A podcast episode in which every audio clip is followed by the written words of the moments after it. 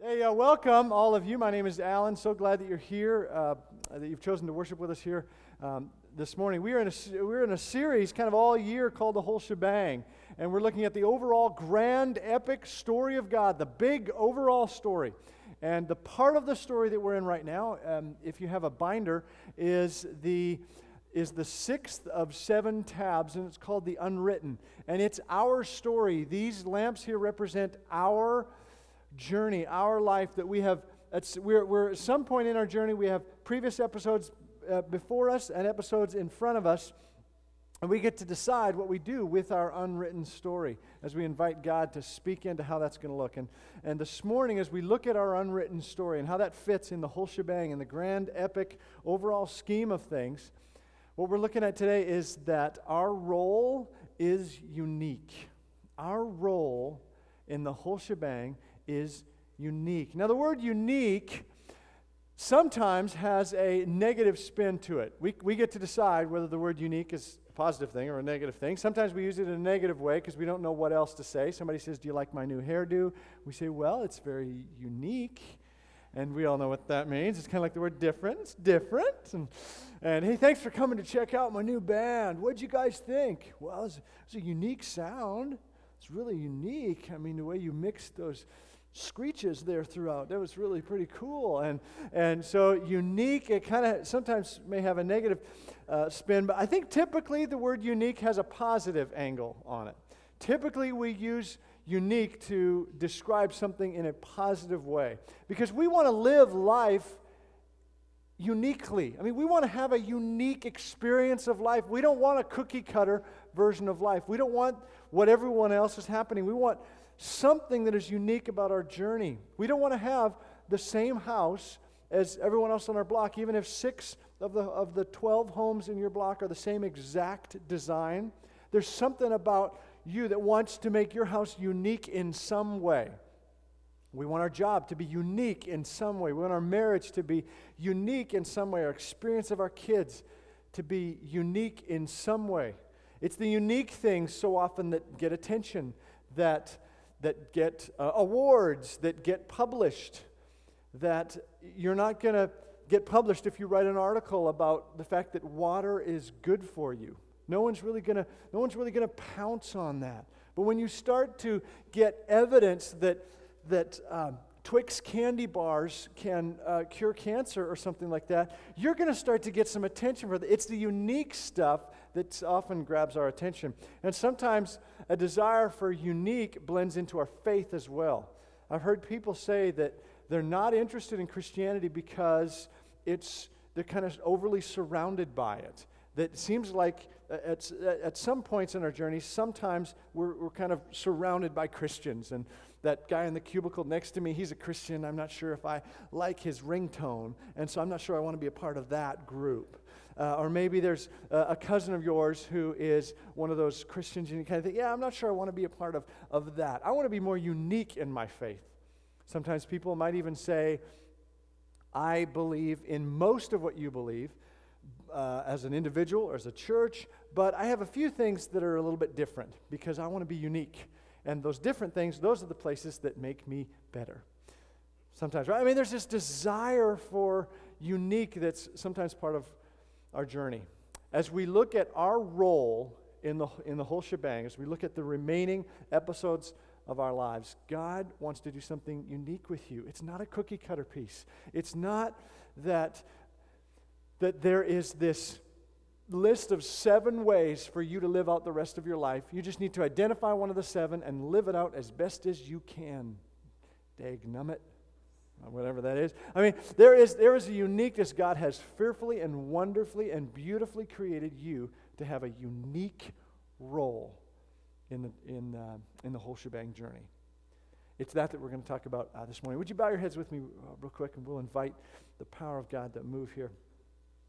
God, I'm thankful that you are present, and um, I'm thankful that you can speak to all of our hearts at the same time. I am but one voice. And so, God, in this place, I pray that you would speak, that your Holy Spirit would, would come and translate whatever needs to be translated so that there is a unique message, that there is a unique invitation and challenge and encouragement that you have for each one of us.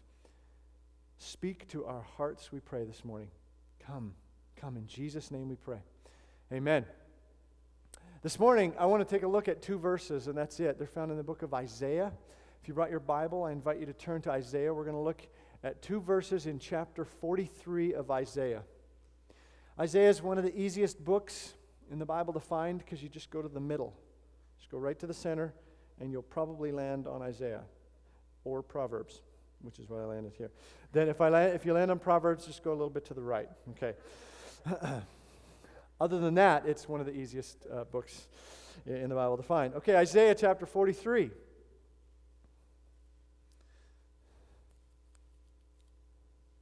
And I'll respectfully wait for the ruffling of pages, which I love to hear. Glad you're bringing your Bibles. Uh, Isaiah chapter 43, beginning in verse 18. Isaiah writes Forget the former things, do not dwell on the past. Verse 19. See, I am doing a new thing. Now it springs up. Do you not perceive it? I am making a way in the desert and streams in the wasteland. This year it comes in Isaiah chapter 43. And if you've been part of the whole shebang, you may remember that earlier on in our journey we talked about a significant thing that happens in the book of Isaiah. Does anyone know what happens between chapters 39 and 40 in the book of Isaiah? Anyone kind of remember that? Oh, yes, oh, oh, yes, what is that? What is that? I'll give you a hint. It's the second tab in your binder. Little help, little help there. The second tab in your binder, the second section we looked at in February of this year is the exile. The exile is this hugely significant part of the Israel story, of the story of God that so often we're, we're not familiar about. They don't make movies so much about the exile. We're familiar with the Exodus and crossing the, the when the, the parting of the Red Sea and they cross through the Red Sea. We're less familiar with the exile. The exile is the time where prophets of God were saying to the people of God who now had power in Jerusalem. They had their own city, Jerusalem. They were a, a, a grand, respected nation, and they didn't think they needed God anymore. And so they were living life, and the prophets were saying, You got to remember who's your God. Please, please, warning, warning, remember who your God is. Do not forget his laws and his precepts and his commandments. Remember, please, warning, if you don't change your ways, you're going to. You're gonna, he's going to wipe you out. He is going to He's going to scatter you from this city, from Jerusalem. And they're saying, Nah, don't believe you. And it was going warning, warning, warning, warning, warning, up until chapter 39 of Isaiah, warning. And then between chapters 39 and 40, there's this event called the exile, where God scatters the people of his people around the neighboring areas. And then do you remember how chapter 40 starts? The very first word in chapter 40. Turn, turn there just real quickly if you have your Bible. What's the first word in chapter 40? I heard it comfort. Comfort. We talked about this earlier in the year that God says, warning, warning, don't do it. Warning, don't do You know that's not going to be healthy for you. Warning, warning, warning, warning, warning. And then the instant that we step into that, comfort comes. The very first thing God offers is comfort. He doesn't let, make us hold out for a big period of time and sit back and say, I told you so. You're going to have to wallow in that for a while. He brings his comfort right away after warning, warning, warning, warning, warning. This is such a central element to the whole shebang, to the overall story, because the overall story is about restoration. And the metaphor that God uses throughout the Bible is the restoration of Israel. He created a nation called Israel through Father Abraham. And then this nation goes into exile. And then God promises a Messiah who would restore Israel. Jews today are still hoping for and longing for and excited about a coming Messiah. As Christians, we believe that that Messiah came in the form of a carpenter named Jesus Christ that God sent the Messiah to come and restore humanity. But the nation of Israel was not restored. That's still part of the story. That's what happens in the end. What we're going to see in the next few weeks as we look at the end section of the whole shebang is that God restores the nation of Israel. What we'll see in the book of Revelation is that there is a new Jerusalem. It's a very important part of the story. It's the restoration of Israel, and that is a big old metaphor for the restoration of us. That the whole shebang is about us having a restored relationship with God, that there is a, a, a restoration of humanity. That as we look at our journeys and we say, okay, where, where am I on this, on this spectrum here? That we have pieces in front of us that have um, wounded us, lies that we believe, parts of our previous episodes that have, that have shaped us to where we are today. And God wants to do a work of restoration in your life, in our lives. That's what he says. Here he says, See, I'm doing a new thing. Now it springs up. Do you not perceive it? I am making a way in the desert and streams in the wasteland. Many of you perhaps feel emotionally or spiritually that you are in the desert. And God says, I, I want to make a way in that desert. I want to I want to restore that sense of, of being in the desert. I want to restore that to a beautiful place and bring, bring streams into that, overflowing with regard to the, your future episodes of your life. Here, here, the point that I want to make this morning here is that your story is a restoration story. That you are not limited by your past, but God wants to do a new thing in your life. God wants to do a new thing through you. Let me jump back to these two verses here and read, the, read verse 18 once again. Forget the former things, do not dwell on the past. Forget the former things. That's not like the pen in Men in Black, where you just kind of go, and everything is just completely cleared out and our memory is completely gone. It didn't exist. That's not, that's not what we say. We, we can't just wipe out what happened prior to where we are in, in our journey. Plus, we're not supposed to wipe out the good stuff. We remember what God has done. That's what the Exodus story is about. In the Old Testament, we read over and over again that the writers say, Remember what God has done. He's the one who did this for us, that freed us from slavery. Remember what God has done. Remember what God has done. Remember the good stuff. But it's about letting go, as far as the former things, it's about letting go the rough stuff, the bad stuff, the wounds, the pain from our past, things that we've done or things that have been done to us. And the way we've been talking about that the last few weeks, but the way that we do that is through this powerful biblical concept of forgiveness. That if we offer forgiveness to those who have hurt us, and we seek forgiveness from those whom we have hurt, then we can move on. We just move on. There's nothing to see here. Just keep moving. Keep moving. You don't have to look at the carnage on the side of the road. Just keep moving. Keep moving. But if we have not entered into forgiveness, again, for what we have done or for what has been done to us, then we will stay there. We will stay there. Sometimes we withhold forgiveness because it's, it's the last power that we have in a difficult situation. And we want to we want to harm somebody else, so we withhold forgiveness. I'm not going to forgive you because I want you to still be in pain. But that's not the way it works. If we withhold forgiveness from someone else, who is being harmed in that situation? We are.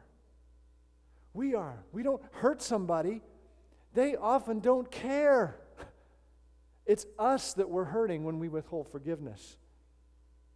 We know that. As adults, we know that. We get that. We can tell other people that, but we so often forget that in the middle of our own story. God says, You're not limited by your past.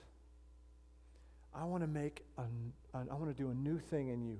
I want to do a new and unique thing in you. See, because God is about doing new things. He's about doing new things. Six times in the Psalms, it says, sing a new song. The, the writers uh, say, we will sing a new song. That old songs are great, classic songs are great, hymns are great. They can connect with a very deep part of us and they can stir up memories. That's a beautiful thing, absolutely. But keep singing new songs because God is continually doing new things. So continue to sing, either literally or metaphorically, new songs. You ever notice that God, God does not repeat himself? He doesn't repeat miracles. He does new stuff all the time. You ever notice that? That, uh, that the Bible is filled with miracles and these incredible stories, and he doesn't perform the same show over and over again? That in the Old Testament, he is going to speak to Moses through a burning bush, and then in the New Testament, he's going to feed 5,000 people with five loaves and two fishes, and then back in the Old Testament, he's going to shut the mouths of hungry lions and protect Daniel. And then in the New Testament, he's going to walk on water in the middle of a storm. And in the Old Testament, he is going to defeat an army of over 100,000 men with Gideon's small army of 300 men. Wow. And then in the New Testament, he's going to raise Lazarus from the dead. Really cool stuff. And then in the New Testament, he is going to, to redirect a prophet named Jonah by putting him in a big fish, by sending him through a big fish, sending him somewhere else. God doesn't do thing, doesn't repeat himself. Puts him in a big fish. Big fish. Uh, reminds me of something. Reminds me of a story. Um, not sure if I've taken the time to share it with you. No, no, no, I'm not, I'm not going to tell you that story. I'm not going to tell you that story. Now, wait a minute. Wait a minute. What I just did was rude. Was rude because there may be some new people here. And out of respect for new people, I don't want to have like an inside joke. That's very, very, very demeaning and, and, and kind of alienating. So, out of respect for the new people, I'm a little uncomfortable doing this, but I just want to show a picture of, uh, of a fish that I caught a little ways back. It's a 480 pound marlin. Thank you. Yeah little embarrassed to do that. But you see, unlike me, God doesn't feel the need to repeat himself over and over and over again. He doesn't tell the same stories over and over and over again. God is a God of creativity and uniqueness, and He wants to do new things. And that's who God is, and that's what He's put inside you. That's what He's put inside us. He's built that in us a desire to do new and unique things. It's actually what makes humans unique among all God's creation. What makes us unique is our desire to be unique. That other animals, they don't really care about this. I mean, a bird will make a nest, and it is a beautiful nest. And it's perfectly rounded, and it's the right size for the little birdlings and they're all they're all doing their thing and it's just in the right place so that no one could get to it. And it's a beautiful thing that a bird makes a nest but you know those birds have been making that same exact nest for centuries. They make that same nest. No birds say to one another you know this just doesn't cut it anymore. I want a stronger nest. Can we build this out of a different material? Those sticks are kind of poking in on me and my little birdlings that i love so much no birds say, say we want to make it softer. No, no birds say, you know, I'm jealous of, of Tweety two doors down who's got a bigger nest than, than I do, so I want to build something different. I want a different color of a nest. Birds don't do that. Beavers make dams. They've been making them for centuries. Birds make nests. Humans are the ones that look at something and say, I want this to be different. I want to put a house on the side of a, of a mountain. I want to put a house where no one has ever put a house before. You know, I look at this river, I want to put a bridge across this river. I wonder how we could do that. Niagara Falls, we can put a bridge across there. I want to go to the moon. Let's go. Why don't we go there? Let's go to the moon. It's humans who do that because God put it in us to do that. You guys hear about the the tunnel that they're uh, building in the Swiss Alps. That in 1992, the Swiss people passed a plan to build a 35 mile tunnel under the, under the Alps in order to protect their beautiful mountains and not have roads that go over top. They wanted to have a tunnel that would go underneath and, and somehow it'd be different pollution or whatever. 35 mile tunnel under the Swiss Alps. They started building in 1996 a $10 billion project to create a tunnel under the Swiss Alps. And how they did that was with an enormous drill that would just shave through the rock. It would just spin and cut through the rock. 25 foot in diameter, this drill. 25 feet, cruising through. It would go and uh, 24 hours a day, seven days a week. This thing would drill through the rock in shifts of six hours. So there would be a crew that would, that would monitor this drill going through shifts of six hours, four times a day, all day. And in any given six hours, it would average about 11 feet. It would move about 11 feet as it would move forward. And, uh, and this, uh, this rock, uh, this drill started in 1996, and after 14 years, it has finally made it through the 35, the 35 miles. It started in one end, started another end, and then they finally met in the middle this past Friday. Woo! And it's, and it's this big old party. They cut it. It's the largest tunnel in the world. No animal would ever do that. Right? I mean, it's humans who do that kind of thing. It's humans who say, I want to have everything I could possibly imagine in one pretty little rectangle called an iPhone. I want everything to be right there. I want my calendar, I want my email. Birds don't do a lot of email, they Twitter, but they don't. sorry. Uh, that, that, that just came to me, sorry. But they. They want to get everything. I want to have my phone. I want to have everything right there with me. And then I want to have applications so that I can do an enormous number of things. I can, uh, I can have a variety of different fart sounds on this unit, or I can gather together with my peers and I can have full instrumentation to do a worship song. Everything that you heard here came out of, came out of iPhone applications. Every instrument was an iPhone application. It's humans who say, Is this possible? Is this possible? Because God has put it in us a desire to break new ground, to do something unique and wonderful with our lives. Sometimes we make huge mistakes, but good or bad, God put that in us. We're the only things in His creation that do that.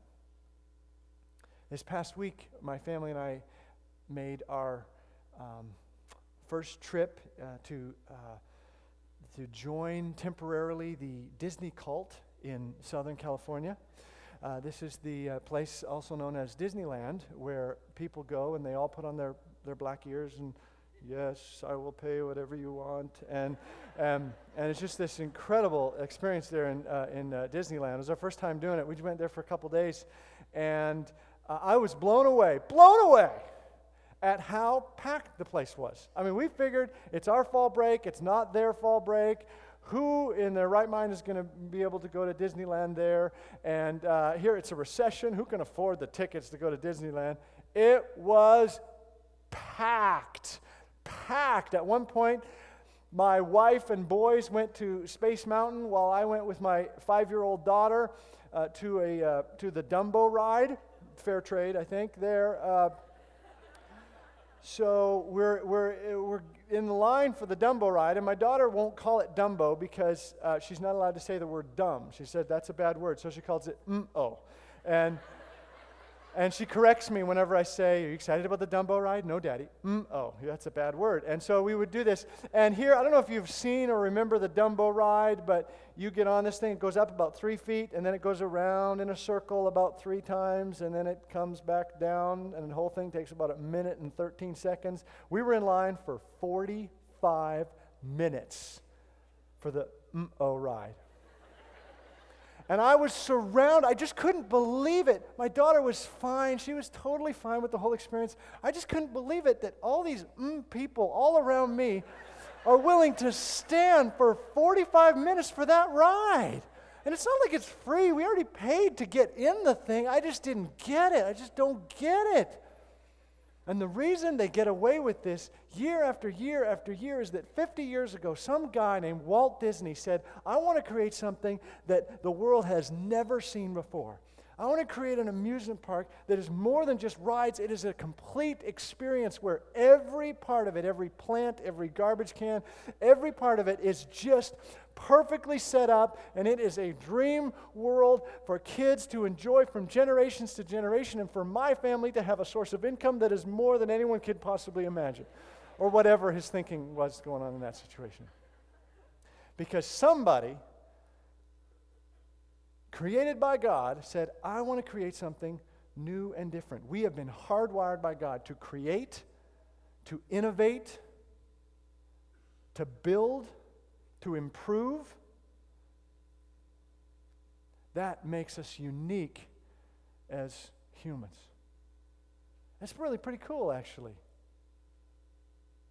There's a guy named Erwin McManus who's a pastor in Southern California, and he's a real creative guy, and last year he and some buddies decided to join the Super Bowl Doritos commercial contest. I don't know if you remember this or see this, but uh, every year for the Super Bowl, uh, they, they, it's a brilliant idea that Doritos came up with where they'd have regular folks submit commercials, and the winners would, so they don't even have to do any work. They make the United States do all the work, and then they get to have all the attention. From, it's just brilliant. It's, see, somebody, it's a unique idea.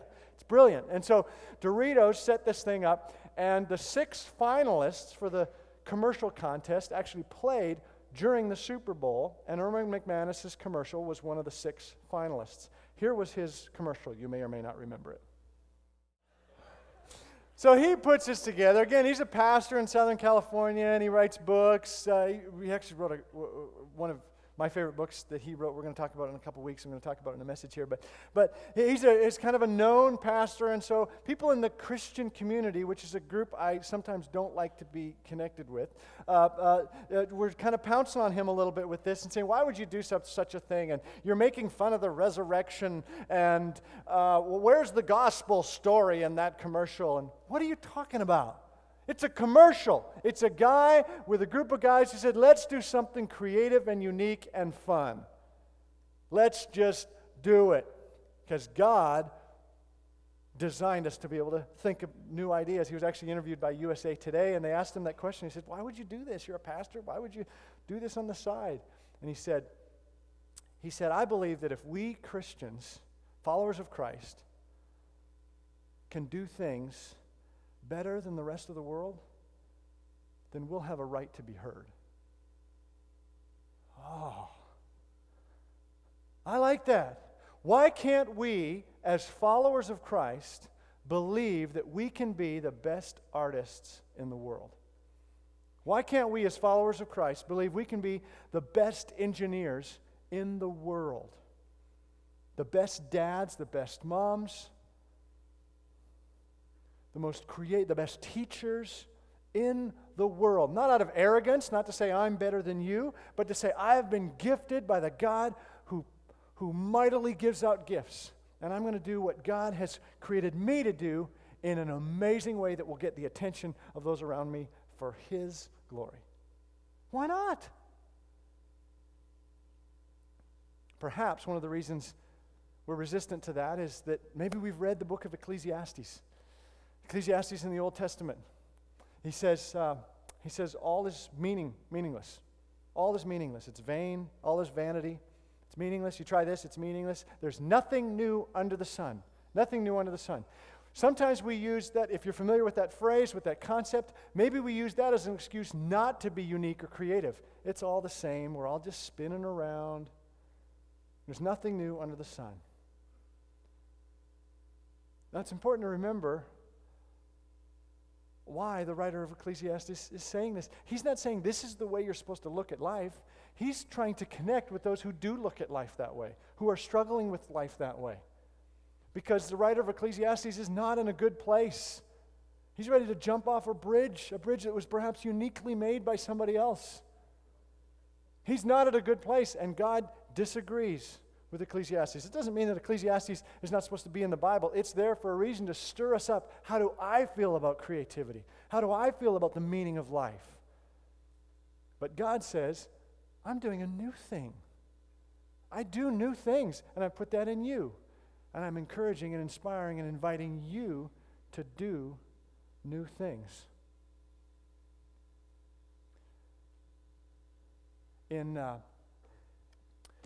in the King James Version of 1 Peter chapter 2, verse 9, it talks about, uh, talks about us, uh, those who are followers of, of Christ, and says that we are to be peculiar. It uses the word peculiar. I love that word because some of you are really quite peculiar. And I think it's a good description. Not me, but some of you are really certainly in that, in that category. That peculiar, it's okay to stand out, it's okay to be unique. See, the norm in our world is to say when we're growing up, try to have sex as early as you possibly can. Try to, try to make that work with your relationships. It's fun, go for it. Well, let's be peculiar there. Let's be unique in that area. The norm of the world is to get back at, is to be vengeful towards our enemies, towards those who have hurt us. But Jesus models something peculiar and unique. Says, Love your enemies. The norm of the world with regard to marriage is that if you're no longer happy in your marriage, then just walk away. You can, it's legal. Just why would you want to stay someplace when you're unhappy if you can go and find some other place where you can be happy? Let's be peculiar there. Let's redefine what it means to be committed. Let's find out how we can light, relight a fire in our marriage and remind ourselves why we fell in love with one another in the first place. The norm with regard to finances is to just spend money whether you have it or not. You just put it on credit. You just you, don't, you don't have to have the money in order to spend it. Let's be peculiar there. Just a crazy financial idea. Don't spend money you don't have. Whew, wow. Wouldn't that be unique? I think there's freedom there's freedom in living out that kind of life. So, what dream have you perhaps had about the rest of your days? Maybe a dream that you had a long time ago. Maybe it was an adventure, a project, an idea, a concept, something that God laid inside you. Maybe you've told no one, and it's been dormant for a long time. Maybe there's fear of entering into something unique because then you'll stand out. That's okay. It's not arrogant to stand out. It's not arrogant to be unique or self centered if that's what God has invited you to do. That is what God has put inside you. Go for it. It's time to reopen those files. Don't be limited by your past by those lies that say you can't do it, you don't have what it takes. Just let go of those former things, like verse 18 says. Just, just let it go. Because God wants to do a new and wonderful and unique and beautiful thing in your life. Would you just um, bow your heads with me as we pray through that? Father, I, I believe that the, this idea of entering into the uniqueness of our roles is just going to be so different. It's going to be unique for each one here in the room. And once again, God, I pray that you just allow it to land as we as we close with one more worship song, as, as we sing here, God, would it just land in a way that is, that is just right for each heart in this room? That you are in the business of restoring hearts.